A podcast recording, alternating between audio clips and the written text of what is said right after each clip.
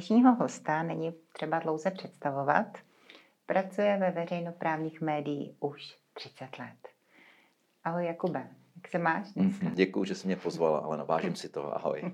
To už je skoro třetina, třetina století, kdy pracuješ ve veřejnoprávních médiích. A co ti to dalo? A jakým způsobem třeba hodnotíš teď rostoucí názory, že veřejnoprávní média se nechovají vždy zcela závisle. Přitom to je ta jejich hlavní role, to poslání.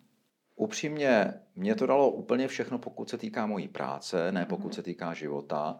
A pokud jde o tu druhou otázku, ono je to těžké. Ve chvíli, kdy vlastně padlo to, čemu se odborně v médiích říká gatekeeping, že vlastně v těch médiích kdekoliv není žádná kontrolní brána, která by řekla, helejte, tohle je extremistický názor, tohle je urážka, tohle je vulgarismus. Tohle ven někam nemůže jít. Dneska to není. My si můžeme tady spolu založit nějakou televizi, můžeme si cokoliv říct, cokoliv vysílat a už je, už je na nás, co tam, co tam pustíme. Tak v takovémhle světě, který je skvělý, demokratický a otevřený, je jasné, že se asi budou zvyšovat i názory, nebo zvyšovat procento názorů, které které budou negativní. Upřímně, nejsme neomylní, jsme jenom lidi, ale já si prostě neumím představit, že proč bychom měli být na někom závislí nebo na něčem. Víš, jako že by mě třeba ráno zavolali, teda oni na mě nemají asi číslo, ale že mě zavolali od jednoho politika a řekli mi, pane Železný, tak já nevím, my vám za to něco dáme a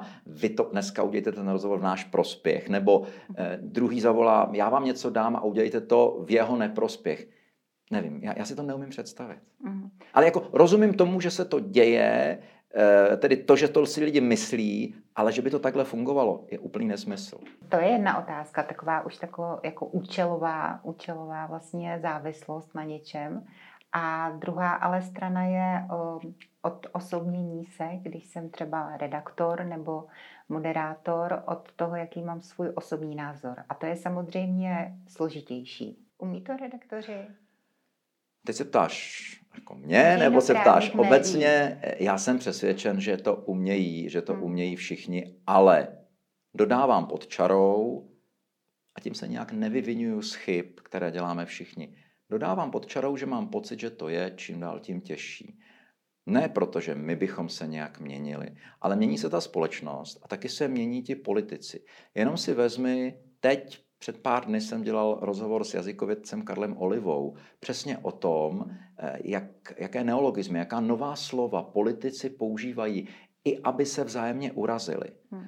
A oni ta slova používají i třeba směrem k médiím. Hmm. Jako já si neumím představit, že bych třeba vůči jednomu významnému představiteli velké vládní politické strany použil tak obludně vulgární slovo, jaké on použil vůči jednomu kolegovi z jednoho tištěného média. Normálně to napsal na nějakou síť úplně jako v pohodě.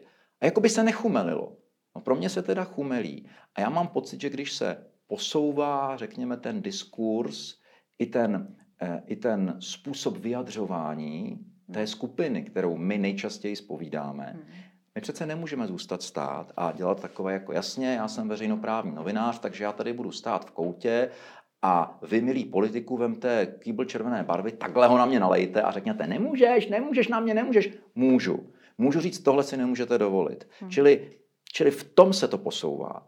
Ale nesmí se to nikdy posouvat v tom, na co se ptala. Nesmí se to posouvat v tom, že řeknu, vy jste na mě byl nepříjemný politiku ze strany A, takže já budu o to na vás také nepříjemnější a o to příjemnější budu na někoho ze strany B. Takhle to být nesmí. Hmm. A když to ještě... Promiň, řekl jsem to srozumitelně, já, se řekl, já mám někdy tendenci, víš, já mám někdy tendenci eh, věci moc okecávat, tak budu, budu stručnější, promiň. To je v pořádku. A řekl si to srozumitelně. A uh, když se ale podíváme na takovou tu měřitelnější, uh, měřitelnější metodu nezávislosti a to míra prostoru v médiích, protože přece jenom jako jedna otázka jsou názory, nějaké spory a tak dál, to vždycky může zavánět vlastně různým způsobem vyložení a dezinterpretace, ale ten prostor to je věc, která je zcela objektivní. Tak domníváš si, že třeba například pokud šlo o prezidentské volby, tak různí kandidáti dostali stejný, stejnou míru prostoru nebo?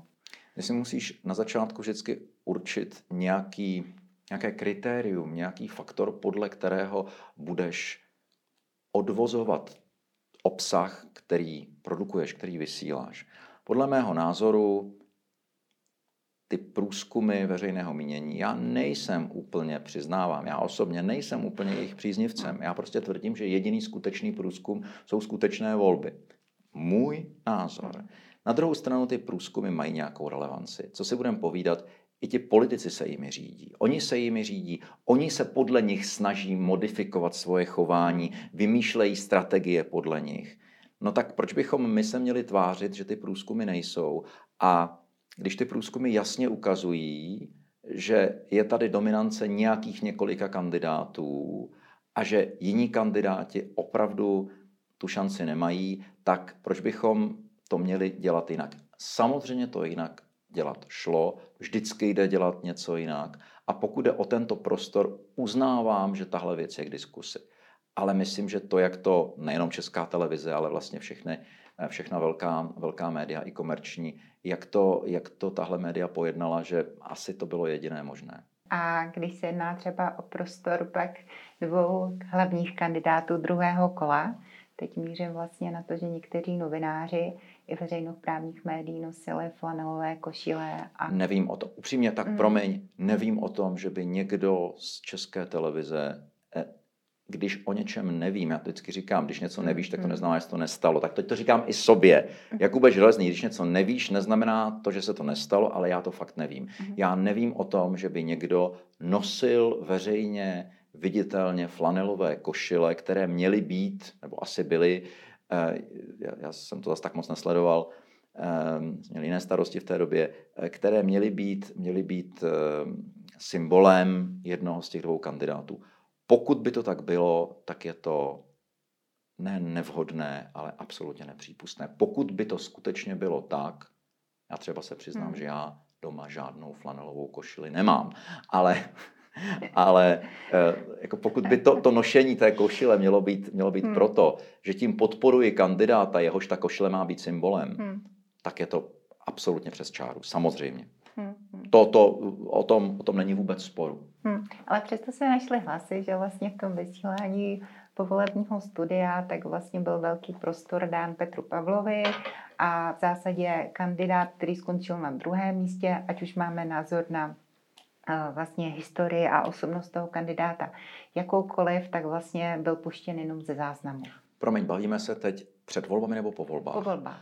Dobře, po volbách je jiná situace. Uh-huh. Tam, tam je to... Mm, zažil jsem pár povolebních vysílání v nějakém štábu.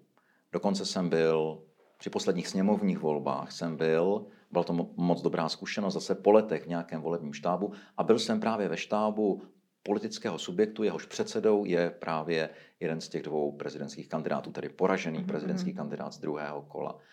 A sám vím, jak je to těžké naměstnat, blbý slovo, pardon, vměstnat do vysílání 24. Ve chvíli, kdy všichni už chrlí informace, všichni chrlí čísla.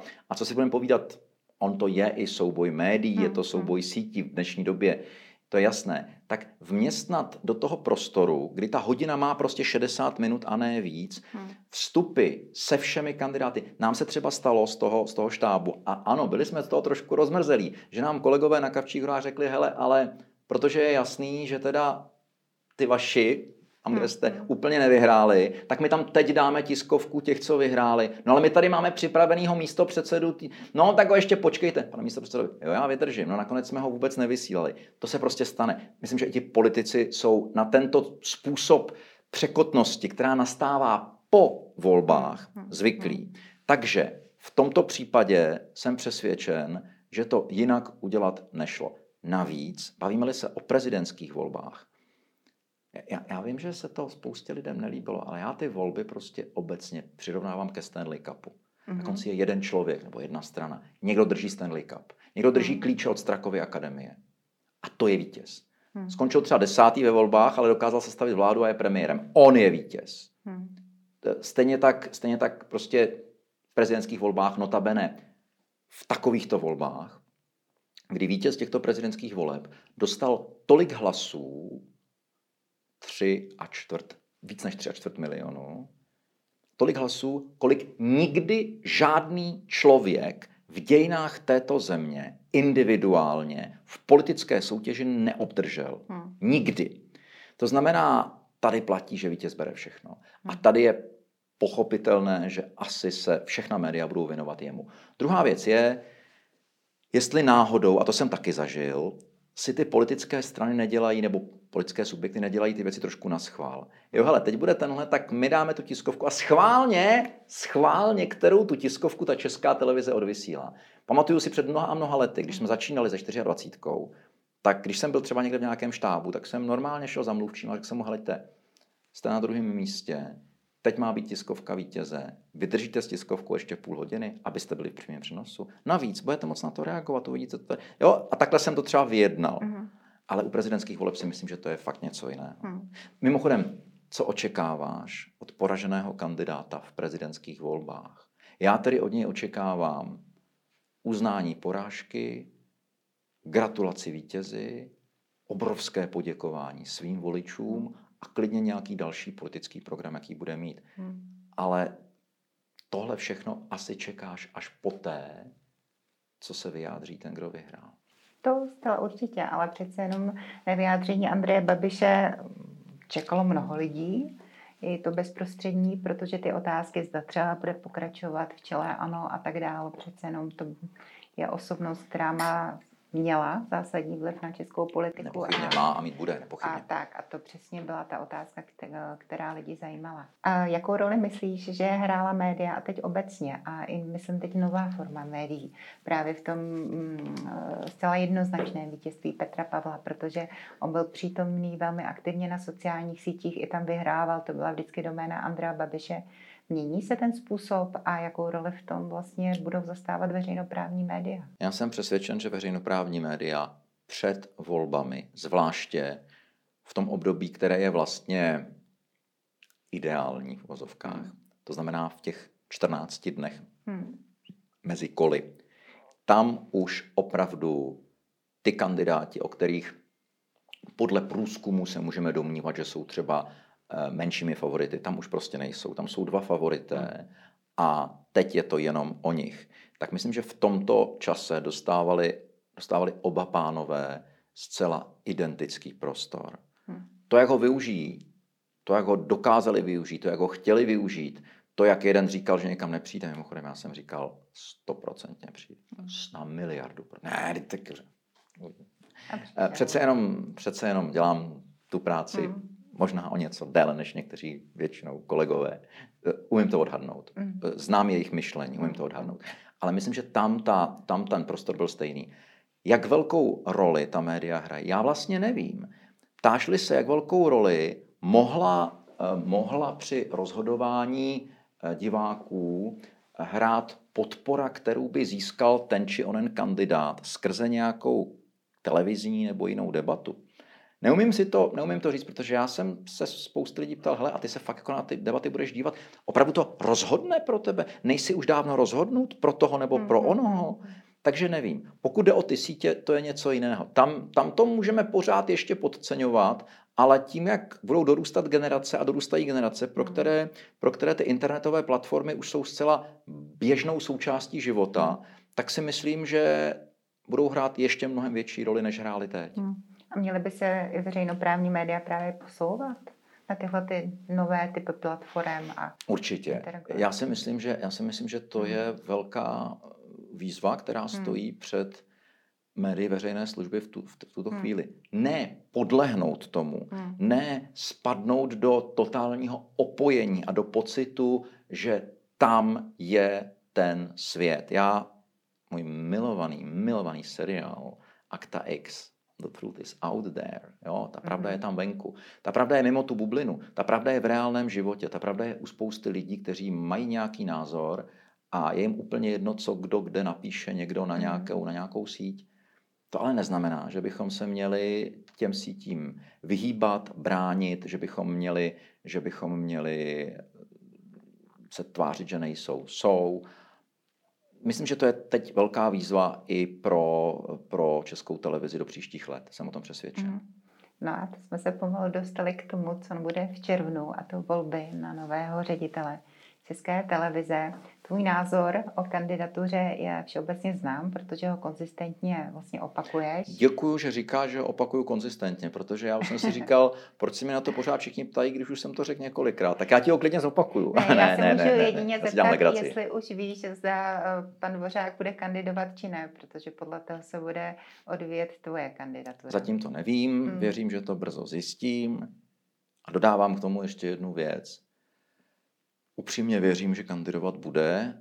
Přál bych mu to a přál bych to i české televizi. To není, myslím, že mě dost dobře zná, tak ví, že to hmm. z mé strany fakt není žádná laciná servilita. Já myslím, hmm. že člověk jeho typu, jeho zkušeností eh, ještě má té české televizi určitě minimálně v tom jednom funkčním období co dát. Přesto v rámci teda uh, té volební kampaně a náruku na ní, tak připravuješ vlastně projekt. Ty tomu říkáš volební kampaň, to je dobré, to mě nenapadlo. Ne, promiň, to ne, já to nespochybnuju, jenomže, jenomže mě nenapadlo říkat tomu volební kampaň. Ale, hmm. ale ne, ne, svým způsobem to je volební kampaň. Tak Vždycky každý, jo, kdo, kdo se jo, účastní něčeho, tak přece Já jsem to nes, nechtěl spochybňovat, jenom mě to no, zaujalo, no, no, protože no, jsem to ještě takhle neslyšel. Tak... Já se pak tomu možná promiň, dostanu později, proč to. Omlouvám Ale se. připravuje svůj projekt, který si řekl včera u Světlany Vitovské, že přesto pokud i nebudeš kandidovat, tak mm-hmm. zveřejníš. Ano. A uh, co vlastně by si v české televizi dělal jinak, nebo respektive kam by si posunul?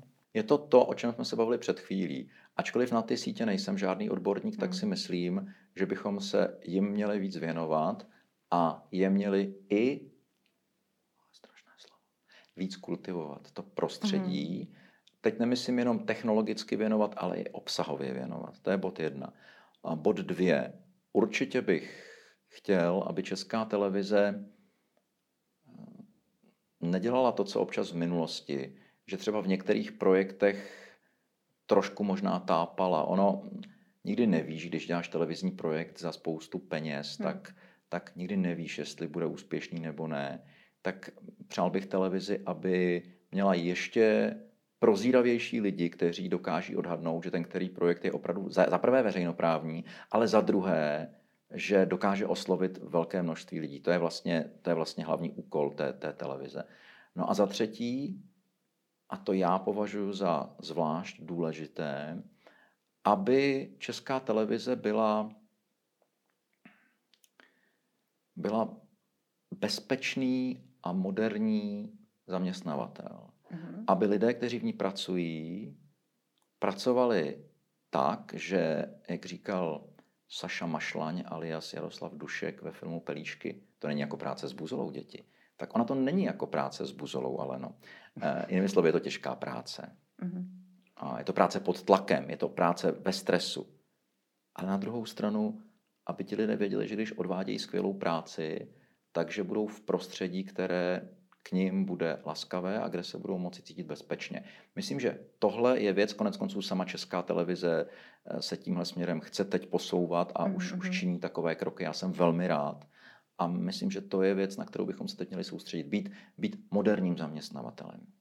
A v čem se teď projevuje ta nemodernost? Já jsem neřekl, že jsme nemoderní. Promiň, promiňte, paní redaktorko, nechytejte mi za slovo, to jsem neřekl. Ne, nejsme nemoderní, ale, ale můžeme se ještě posouvat. Mm-hmm. Můžeme, můžeme se posouvat tak, že, eh, že nějaké spory vnitřní, které jsou v každé firmě i v každé mm-hmm. instituci, to je normální, že si lidi prostě nesednou lidsky. Mm-hmm. Tak aby se možná eh, dokázali řešit nějak účinněji, aby se jim dokázalo lépe předcházet, aby tam byla prevence, aby lidé věděli, že když mají pocit, že se třeba nějaký nadřízený, se může stát kdykoliv a kdekoliv, hmm. nechová hezky, ať už z jakéhokoliv důvodu nebo jakýmkoliv způsobem, tak aby věděli, že se mají na koho absolutně nezávislého obrátit. Zároveň, aby věděli, že pokud to udělají ve chvíli, kdy jim jenom ten nadřízený říká, měl byste nebo měla byste pracovat takhle, takhle a takhle to není správně, hmm. takže, takže nemůžou jen tak někoho obvinit. Ono je to velmi dvojsečné tohle. Takže najít takový model, aby ti lidé věděli, co mají dělat, aby na ně byly velmi vysoké a přísné nároky, ale přísné neznamená špatně se chovající. Hmm. Takhle, takhle to myslím. Hmm. Jak se pracuje v prostředí, tady na nás svítí reflektory, tak mně to přijde, že na redaktory České televize má veřejnost posvícený. reflektor, protože třeba kolikrát se i na veřejnosti propírají věci, které kdyby se staly v normální firmě, respektive soukromé firmě, tak se vyřeší v rámci firmy, ale do médií nebo na veřejnost se to nedostane. To je na jednu stranu jakási v vozovkách daň za tu hmm. práci, na druhou stranu někdo si v tom třeba i libu. Teď jsem začal větu. Někdo tomu jde třeba trošku naproti. Mm-hmm. Myslím, že to jsou ale lidé spíše z médií komerčních. Mm-hmm. Někdo to úplně nesnáší, ale musí to respektovat. Musí, musí respektovat, že prostě když pracuje veřejně, když jeho obličej je části veřejnosti veřejně znám, no tak je samozřejmě reprezentantem té instituce 24 hodin denně. Mm-hmm. To je mhm. pravda. Městská policie uveřejnila video a dobře, o, má na to právo prostě zveřejňovat nějaké takové podobné příklady. Ale zároveň má povinnost vlastně toho dotyčného na tom videu e, dezidentifikovat tak, aby ho veřejnost nepoznala, aby ochránila jeho osobní identitu. A v případě toho tvého videa, tak tam tě veřejnost poznala i hned. Tak e, teď to bude e, předmětem šetření úřadu na ochranu osobních údajů. Eh, jaký je tvůj pohled na to? Cítíš Znova... se jakoby pod tím reflektorem negativním? Znova zopakuju. To, co opakuju znova, napsal jsem to dvakrát na internet, řekl jsem to, řekl jsem to seriózním médiím, která se o to zajímala. Řekl jsem to jednomu bulvárnímu médiu, ačkoliv jsem se v poslední době zařekl, že s bulvárními médií při vším respektu a úctě k jejich práci nechci komunikovat už z nějakých osobních důvodů, které jsou staré pár týdnů. Nicméně, když přišel novinář z bulvárního média před televizi, já jsem vůbec nevěděl, o čem, o čem je řeč. Mm-hmm. O tom mhm. videu tedy, tak jsem si to pak teprve to. A pak jsem i skontaktoval toho i toho bulvárního novináře, řekl jsem ano, protože jste za mnou přišel, tak vám to řeknu, nikomu jinému v bulváru to říkat nechci, prosím všechny o respekt. Napsal jsem to vytýkám, jak by řekl jeden politik, vytýkám, vytýkám před závorku. Moje chování nebylo správné, moje chování mělo být mnohem klidnější a mělo být, mělo být mnohem správnější. To je všechno, co k tomu já můžu říct. Všechno ostatní už není v mých rukou. Ten úřad, o kterém jsem mluvila, pokud vím, šetří z úřední povinnosti. Já jsem nepodával žádnou hmm. stížnost. Já si to teď v klidu musím rozvážit. Já jsem to říkal i Světlaně, že, že to zvážíme. To, to hrozně nerad vždycky, když někdo říká, zvážím další právní kroky, poradím se se svým právním zástupcem. Takže já nic takového nebudu vykřikovat. Já si v klidu to hmm. projdu, v klidu si projdu argumenty a případně absolutně mimo reflektory a mimo to, aniž bych já někde něco zveřejňoval, eh, možná třeba vznesu nějaký dotaz, jestli třeba tam bylo úplně všechno, všechno správně. Na tom videu samozřejmě chybí ten začátek, ten důvod, proč jsem se rozčíl na toho strážníka, ten tam není, protože hmm. ten nebyl nahráván logicky, OK. To video nějak se stříháno. Nikdy v životě jsem neřekl, účelově, já to slovo úplně, já hmm. jsem nikdy nepochopil, co znamená. Takže pokud někdo z městské policie řekl, že jsem řekl, že to, tak to je nepravda, to jsem neřekl, ale to nevadí. Řekl jsem, že je sestříháno a oni sami řekli, ano, je sestříháno, ale není účelově sestříháno. Já jsem ale neřekl, že je účelově sestříháno. Ale už se v tom zase motáme. Já jsem říkal, že k tomu nechci hmm, nic moc dodávat. Prostě, prostě tady je nějaká situace, já jsem se k té situaci vyjádřil, postavil. Pokud budou nějaké další orgány, já jsem neustále vyzýván. Chodí tolik e-mailů, sms eh, od lidí, kteří se třeba zabývají ochranou osobních údajů, um, abych nějakým způsobem na to reagoval. Říkám, budu-li reagovat, rozhodně to nebudu nikomu vyprávět veřejně. Já to nemám zapotřebí. Já nemám zapotřebí mm-hmm. jako ukazovat nějaké hrdinství, jako teď jsem hrdině podal. Jestli něco podám, podám. Pokud se mě na to někdo zeptá, asi to řeknu, jestli jsem to, ale, ale já si myslím, že to nic velkého, nic velkého se, nic velkého se, se, se asi tom už neodehraje. Já, já nevidím důvod. Navíc tam jako na konci jako odjíždím, nic, jako vlastně se mm-hmm. nic nestalo, takže to, že tam předtím je video, jak někdo pro, probodává, probodává pneumatiky, pak tam je video nějakého narkomana, pak je tam, pak je tam moje video ze situace, ze situace, kdy se člověk dozví, že jeden ze dvou nejbližších hmm. pokrevních příbuzných se opravdu nevyléčí, tak eh, někdo říká, že to, to moje chování omlouvalo. Já možná bych ani neřekl, že ho to omlouvalo. Já bych si dovolil říct, že ho to snad vysvětluje. A to je asi všechno. Když to zobecním, tak je případ, kdy vlastně městská policie uveřejní Eh, video, na které je veřejná známá osobnost. Eh, celé to, ten způsob je eh, řadou odborníků označován jako pochybný.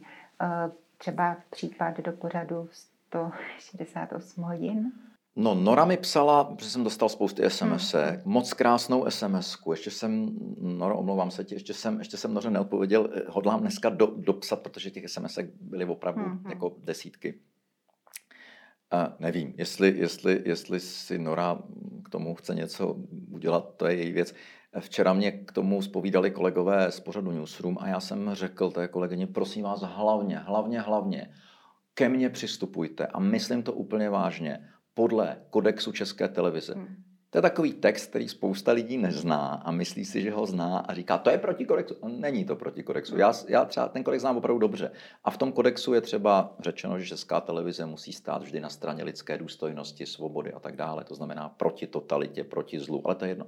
A taky tam je napsáno, že Česká televize se sama k sobě musí chovat jako k jakémukoliv jinému subjektu. Takže já jsem tu kolegyni přijímal, říkal jsem, nás nahrajte si to chovejte se ke mně jako k jakémukoliv jinému subjektu nepředpojatě, aby někdo neřekl, že mi jako straníte nebo něco. Prosím vás, to fakt nechci. Mm-hmm.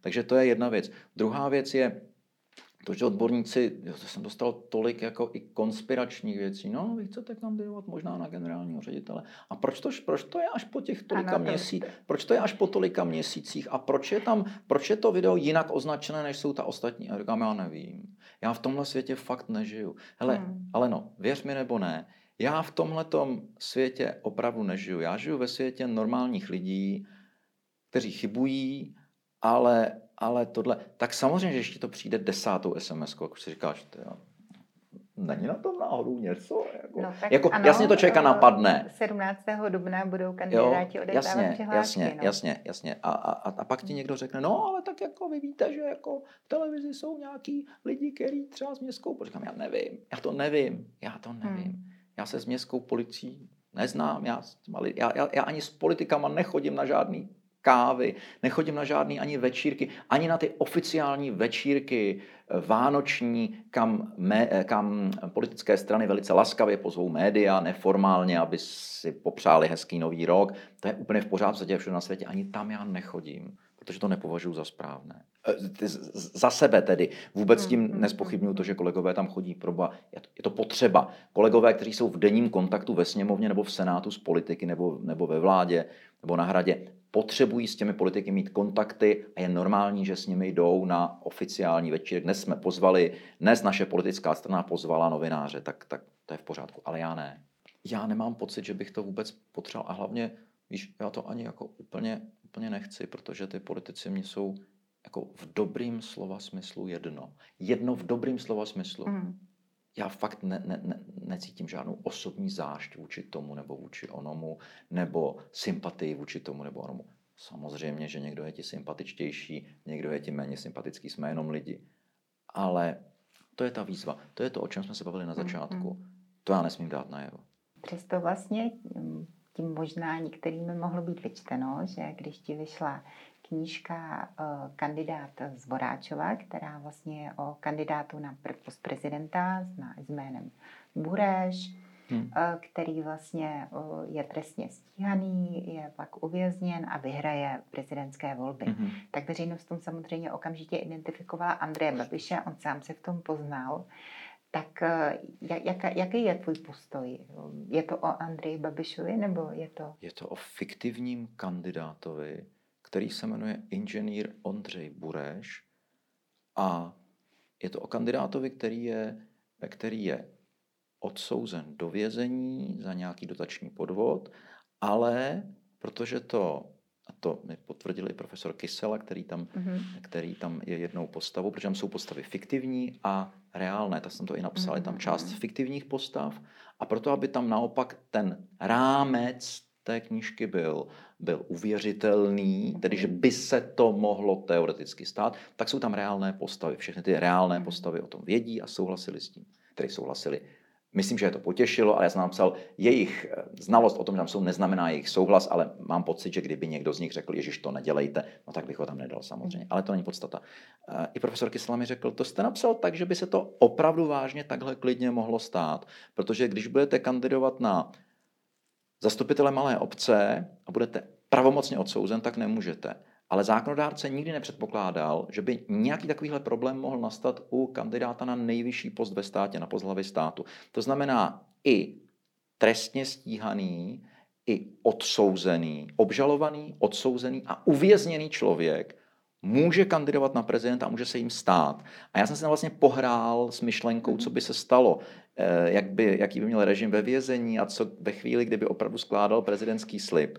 Já jsem si s tím pohrál jako s takovou hříčkou, byla to vlastně původně povídka pro reportér a pak mě bylo řečeno, hele, zkus to rozepsat jako to, to je, to, je, to je fajn, to je docela vtipný nápad. No tak jsem to udělal. Ale jestli se někdo někde v něčem pozná, tak to je přece jeho problém. Jo, jako, jako jestli se nějaký politik, který se přece nejmenuje Bureš, pozná v, v postavě, která se jmenuje Bureš, no tak to je spíš jako otázka na něj, jako jak to, že zrovna vy, nebo proč vy byste se měl poznat ve jméně Bureš. To přece jako je nějaké jméno. Takže vůbec, jako nikdo, naopak já jsem na to dostal moc hezké ohlasy, že to je hmm. vtipné, hmm že to je, že to je milé a, a knížka se hezky prodávala, což je taky vždycky fajn. Takže já jsem z toho měl spíš, spíš jako takovou radost. Na druhou stranu jsem říkal i klukům z nakladatelství Zeď, mým spolužákům z vysoké školy Honzovi Perglerovi a Honzovi Dražanovi, hele kluci, ale to je jako, to je jako rychlovka, to je v podstatě, to je v podstatě novelka, která jako bude mít nějakou vazbu časovou na dobu prezidentských voleb. Bude to takové osvěžení pro mě třeba prezidentských voleb, udělat si trošku legraci z prezidentských voleb, z toho, co by se taky v Česku mohlo v prezidentských volbách stát. To je všechno. A jak si dostal ten nápad? Já na to jsem, téma, na, to... Já jsem dostal ten nápad tak, že, jsem, že já občas dělám to, když mám volno, takže třeba někam jedu a poprosím tam třeba někoho, aby mi něco ukázal, protože mhm. mě baví vidět věci. Takže když jsme mhm. třeba byli se synem na Šumavě, tak jsme, jsem poprosil mluvčího Národního parku, aby nám ukázal vlastně kůrovce, abych věděl, co to je, abych to viděl na vlastní oči. Takže, mm-hmm. takže nám mhm. udělal hodinovou moc pěknou exkurzi mm-hmm. po kůrovcovém lese a mnohem líp jsem potom pochopil. A ono se ti to potom jako projeví, když se bavíš s nějakým odborníkem nebo s nějakým politikem a on ti řekne, no víte, ale ten kůrovec, a vy mu řeknete, hm, no já jsem to ale viděl, víte, a oni mi tam říkali odborníci a najednou ten člověk si řekne, aha, tak on to zná. Tak já takhle občas, já takhle občas požádám někde, no. abych mohl vidět něco v praxi, abych mohl vidět něco, jak funguje. No a tak jsem požádal vězeňskou službu, mm-hmm. že bych rád viděl, jak funguje chod věznice, protože často mluvíme o tom, že někdo byl odsouzen do vězení a já jsem eh, to nikdy v životě neměl možnost shlédnout, takže jsem, vybral jsem si právě věznici Oráčov, skoro okolností. Tak, já jsem tam byl, to, já jsem tam byl. si představil zemědělskou půdu a ona existující věznice? Ne, to je věznice, která je skutečně za rakovníkem a ona, ona já jsem si vybral, ona je zvláštní, protože ona má takovou tu americko-izraelskou, jak oni říkají, část zabezpečení, že tam vlastně nemáš tu zeď, ale do části věznice vidíš. Je to jak z mhm, amerického filmu, že tam jsou ty, ty on se tomu nějak říká, ty, ty, mm, ty dráty eh, ostnaté v takových těch, v těch eh, spirálách ale je tam vlastně vidět. Dokonce mi tam mhm. říkali, no občas někdo přijde a volá tam na ty vězně, kteří tam hrajou fotbal. To se samozřejmě nesmí, vězeňská služba samozřejmě má právo vykázat toho člověka od objektu dál, protože mhm. nebo když tak ho e, zajistí, vezmeme občanku a je to nějaký přestupek, ten, kdo je venku. Hmm. To ale je tam jako vidět. A já jsem tam přijel s tiskovou mluvčí a ředitel věznice mi řekl, lete, já sice nemám rád, když se mi špacírují novináři po vězení, ale vy jste slušný a chytrý, ale jako strašně lichotil. A jsem říkal, a, a tak jestli vás to zajímá, tak co byste chtěl vidět? A říkám, cokoliv má ředitel mi ukáže. A on říká, OK, tak všechno. A s doprovodem jsem si tu věznici 4 hodiny prošel.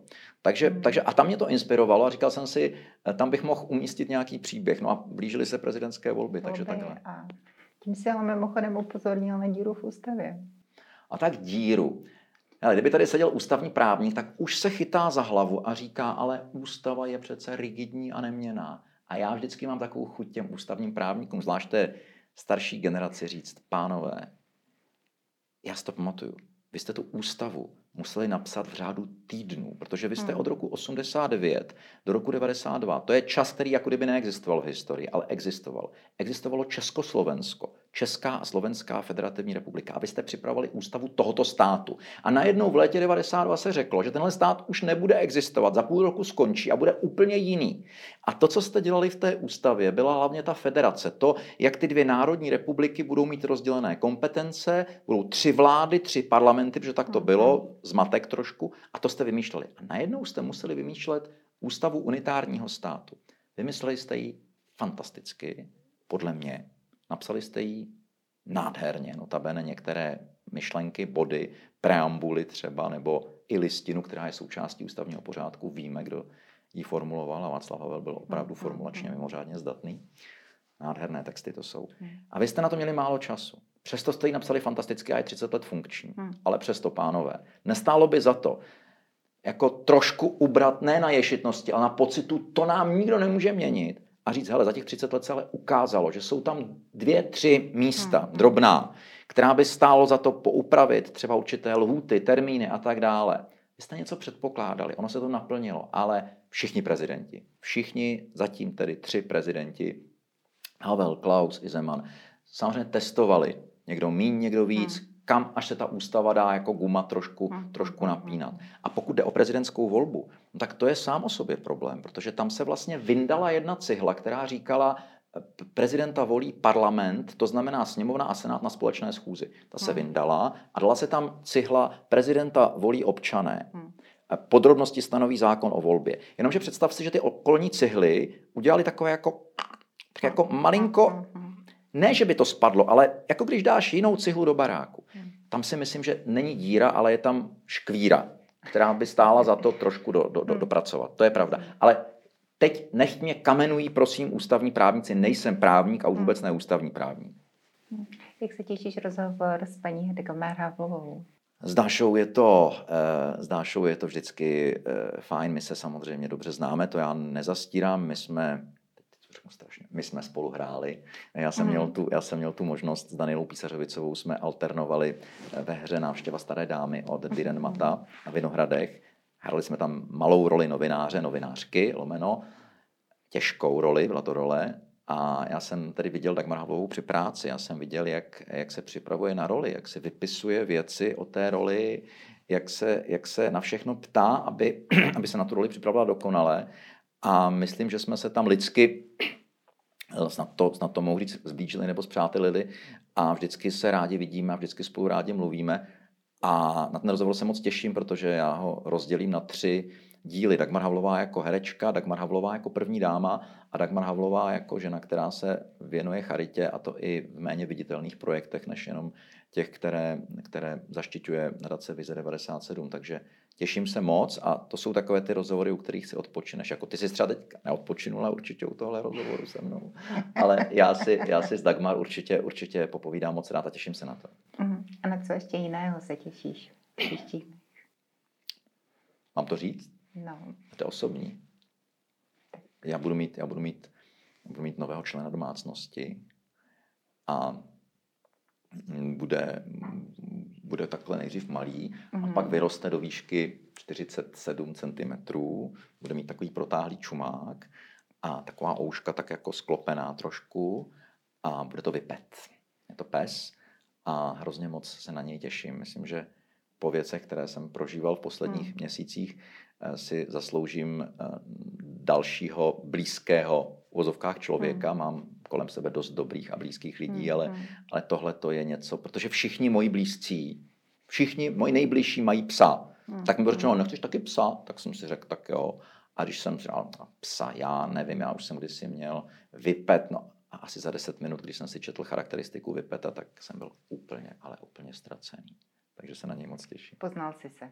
No, no tak jako to jsem já v podstatě. Hmm. Vizuálně, uh, charakterově, uh, i, i, i takovými jako markery, kteří, které, které říkají chovatele, tak to jsem prostě já. Takže doufám, že to bude dobře zvládat a některé situace, že bude zvládat líp než já. To byl Jakub Železný a já budu držet palce. Děkuji ti moc, že jsi mě pozvala. Děkuji. Já děkuji, že jsi přišel.